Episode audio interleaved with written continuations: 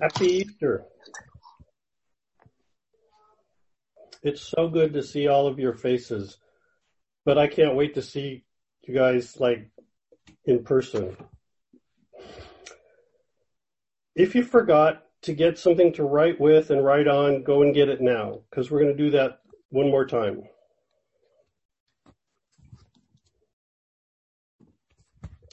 If you don't get anything else from today, here's what I'd like you to get from me.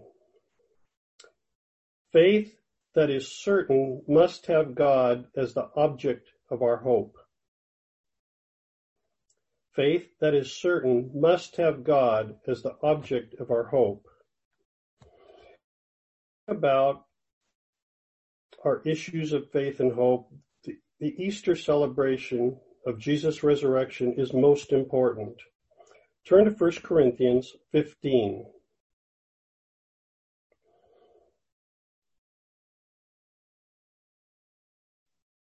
If you don't have your Bible, you really want to get it because I've got about five or six more verses following this.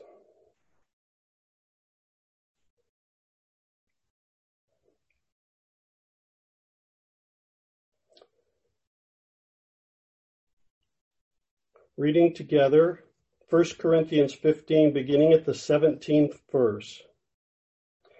And if Christ has not been raised, your faith is futile. You are still in your sins. Then those who have fallen asleep in Christ are lost. Only for this life will we have hope in Christ. We are all of, let me start 19 again. If only for this life we have hope in Christ, we are of all people most to be pitied. Verse 20. But Christ has indeed been raised from the dead, the firstfruits of those who have fallen asleep. Without Resurrection Sunday, there is no Christianity. There's no hope of eternity with God, but Jesus is risen. Amen? Amen. We have a hope that is always present, both now and forever. And it is great to have a hope for the future, but sometimes we need to find faith and hope in our daily living. How do we live in faith that is unshakable even when we're uncertain or in difficult times?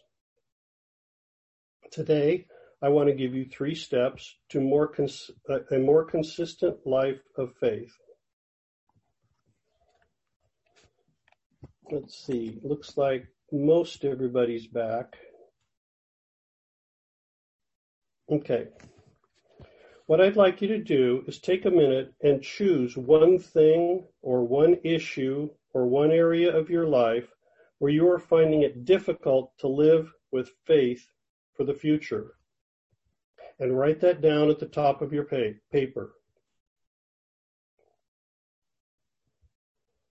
One thing or issue or area of your life where you are finding it difficult to live with faith for the future. And then write that down at the top of your page.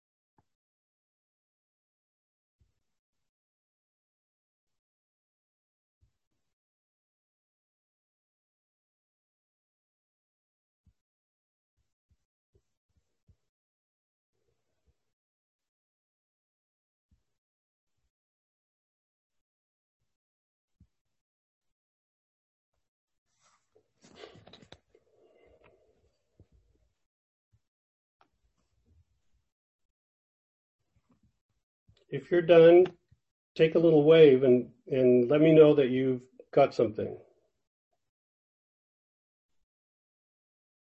Okay, looks like most of you are there. just a real quick shout out to Sholeh, who just makes me sound so great to all of the people who are listening in Farsi. So thank you so much. Okay, the first thing you need to do is find out who or what is the object of your faith. Now that may sound pretty obvious, but I want to suggest it might not be. So write on your paper, I have faith in what person or organization to help me with this issue. Write that down. I have faith in what person or organization to help me with this issue. Be as honest as you can.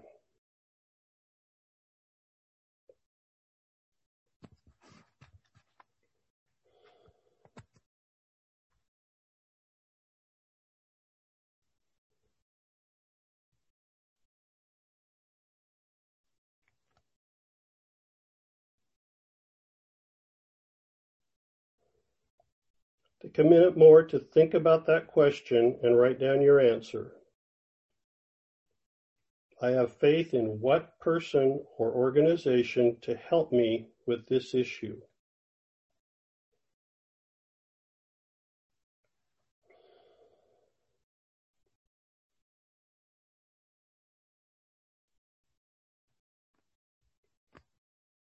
I have a little story um, to help set it up uh, for those of you who may not know the story of Jesus' triumphant entry into Jerusalem, Jesus rode in on a on a donkey.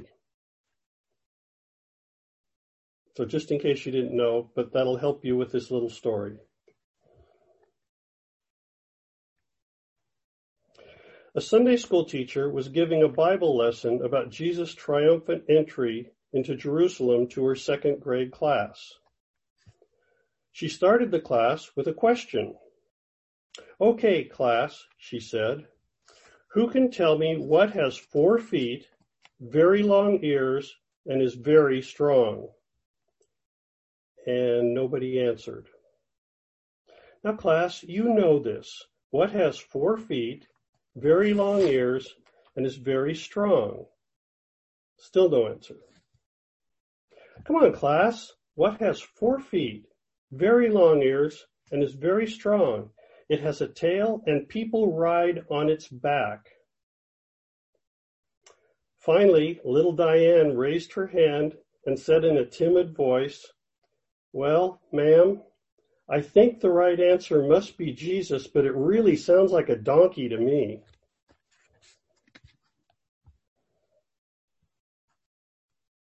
Look, we're having church right now, and this is a sermon. The right, quote unquote, the right church answer to question one is God. But for many of us, in circumstances, particularly where we struggle, the answer to this question is often not God. Your faith might be in your employer if you're worried about your job. It might be your doctor if you're worried about your health. It might be your friends if you're worried about being lonely. For most people, most of the time, the object of your faith is yourself. In your heart of hearts, you believe that ultimately it is up to you to find the solution that will solve whatever issue comes up. Look at the issue that, or area of your life that you wrote down that you're finding it hard to live with. Are you still okay with your answer. Number two, why is that person or organization the object of my faith? Write on your paper, why do I have faith this in this person or organization?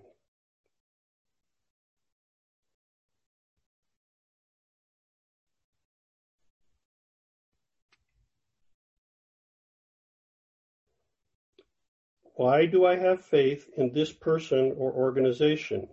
and then write down your answer. Why, why do you have that? Your faith in whomever or whatever you wrote.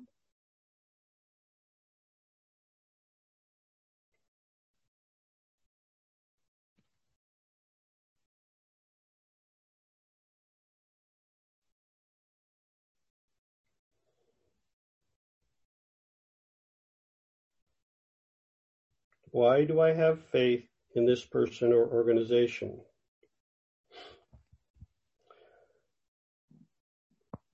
As you think about how to answer this, another question What is your definition of faith? The dictionary defines faith as a belief, confidence, or trust in a person or thing. Everybody has faith in something. As Bob Dylan said in his song, you, you got to serve somebody. Everyone has faith in something or somebody. Most of the world, and sometimes Christians as well, have faith in themselves as the object of their faith. I have to figure out what is best for me. I'll get input from other sources, but in the end, I have to do what is right for me. I have faith in me. Excuse me. The Bible suggests a different source. Hebrews 11:1. Most of you have heard this even if you don't know exactly where it's at. Hebrews 11:1 says, "Now faith is being sure of what we hope for and certain of what we do not see."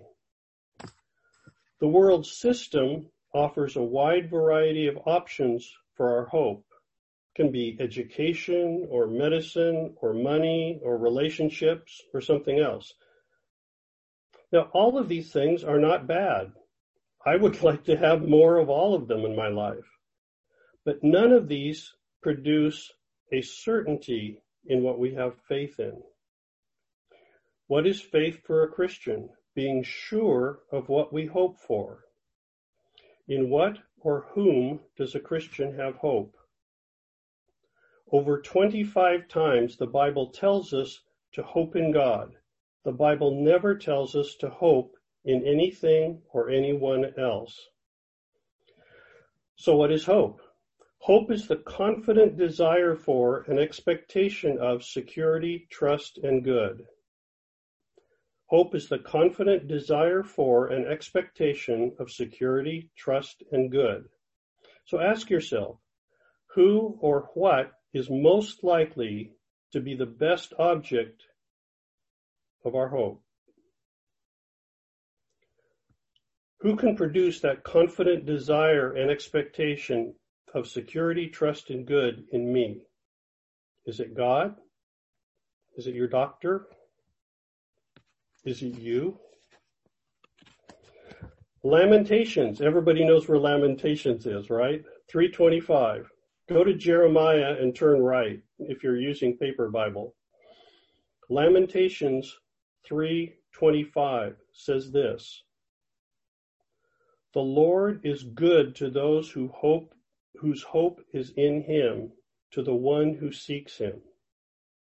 The Lord is good to those who hope in him, to the one who seeks him. That is an amazing verse to me. God, who cannot lie, tells us that he is always good when we hope in him. The only qualification is to seek him as the source of our faith. Go back to your answer to question number two, which was, why do I have faith in this person or organization? Are you still okay with your answer? And number three is make hope in God a lifestyle. And this is something that will take effort. Write on your paper, how do I hope in God in a difficult situation? Take a minute to answer that. How do I hope in God in difficult situations? Write down how you go about doing that.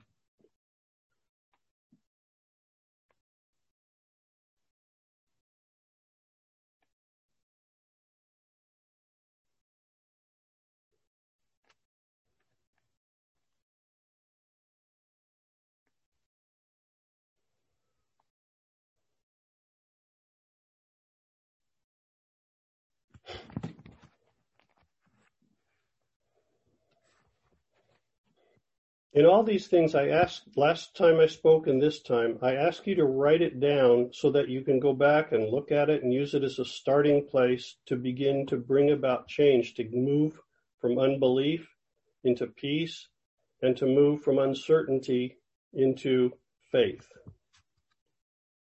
How do I hope in God in difficult situations? I'm going to give you an example of how I put this into practice this week.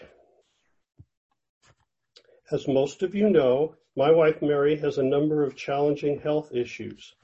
She is in the COVID-19 category of most vulnerable. Now, they tell us you, the, the most usual first sign for contracting the virus is a temperature.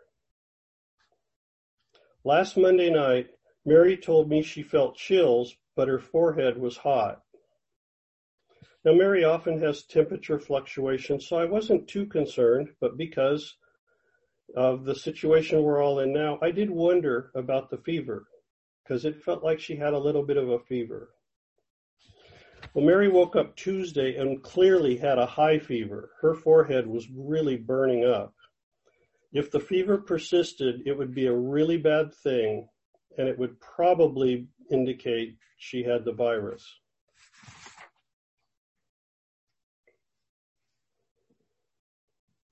I live with hope in God, but that fever was definitely an attack on my faith. Now remember, faith is being sure of what I hope for. My hope is in God. So throughout the day, I battled to keep my faith by keeping my hope in God. I used three verses that I have memorized and that I have found work for me to help keep my faith. I almost always start when I am contending to keep my faith. I almost always start with Jeremiah 29:11.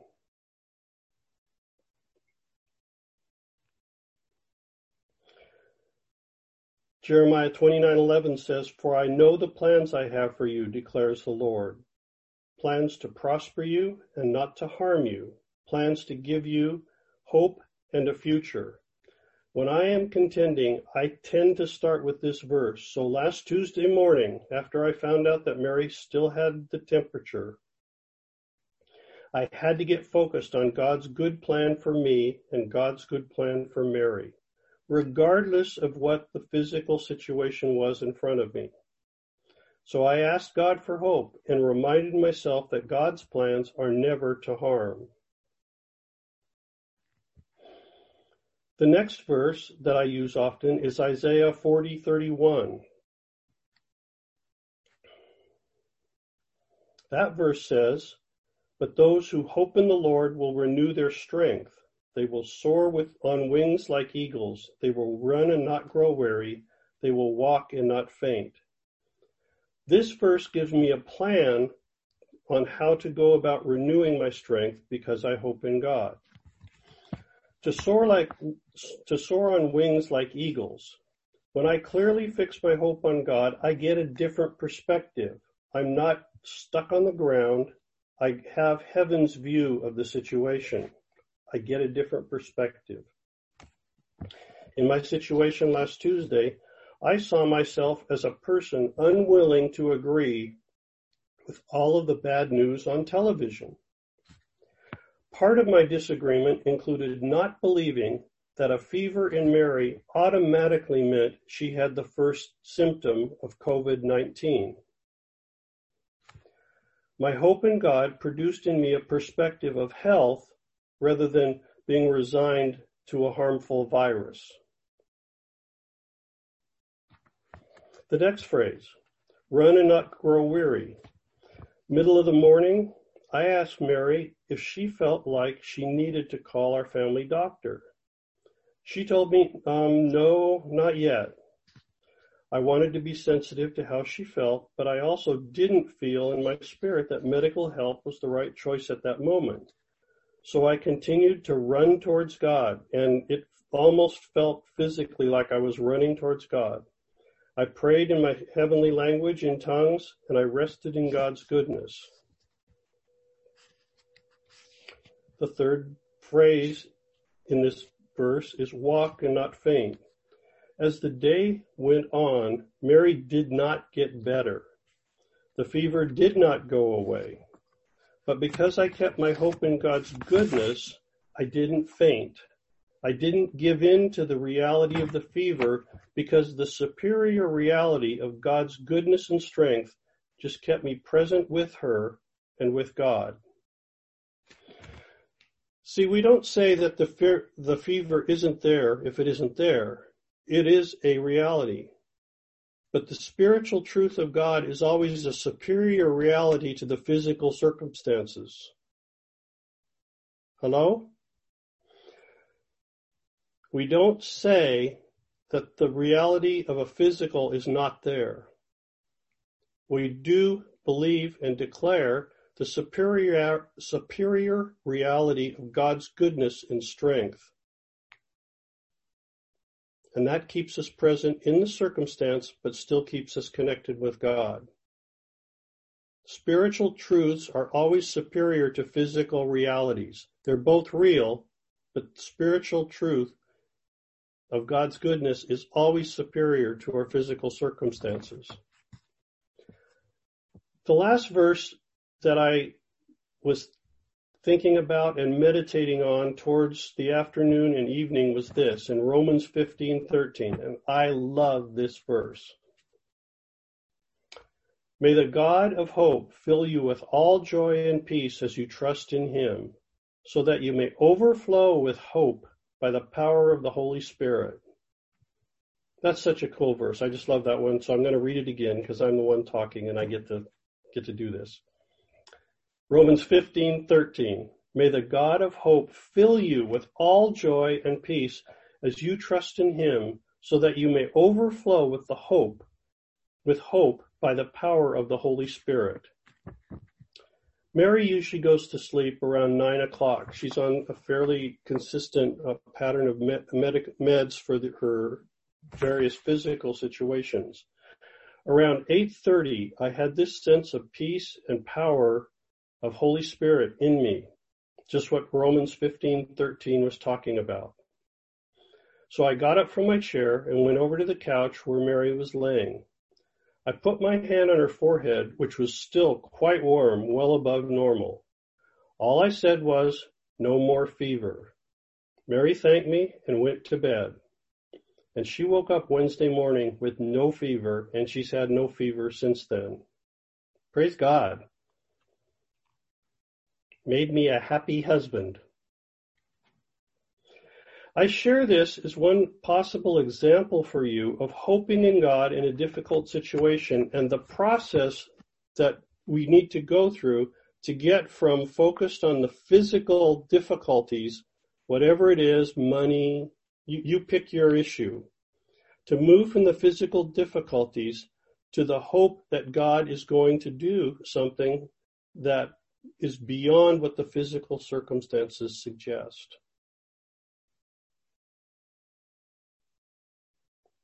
Each one of you is going to need to get with God, spend some time with Holy Spirit to find the verses that are rhema from you. The verses I gave you may not work for you.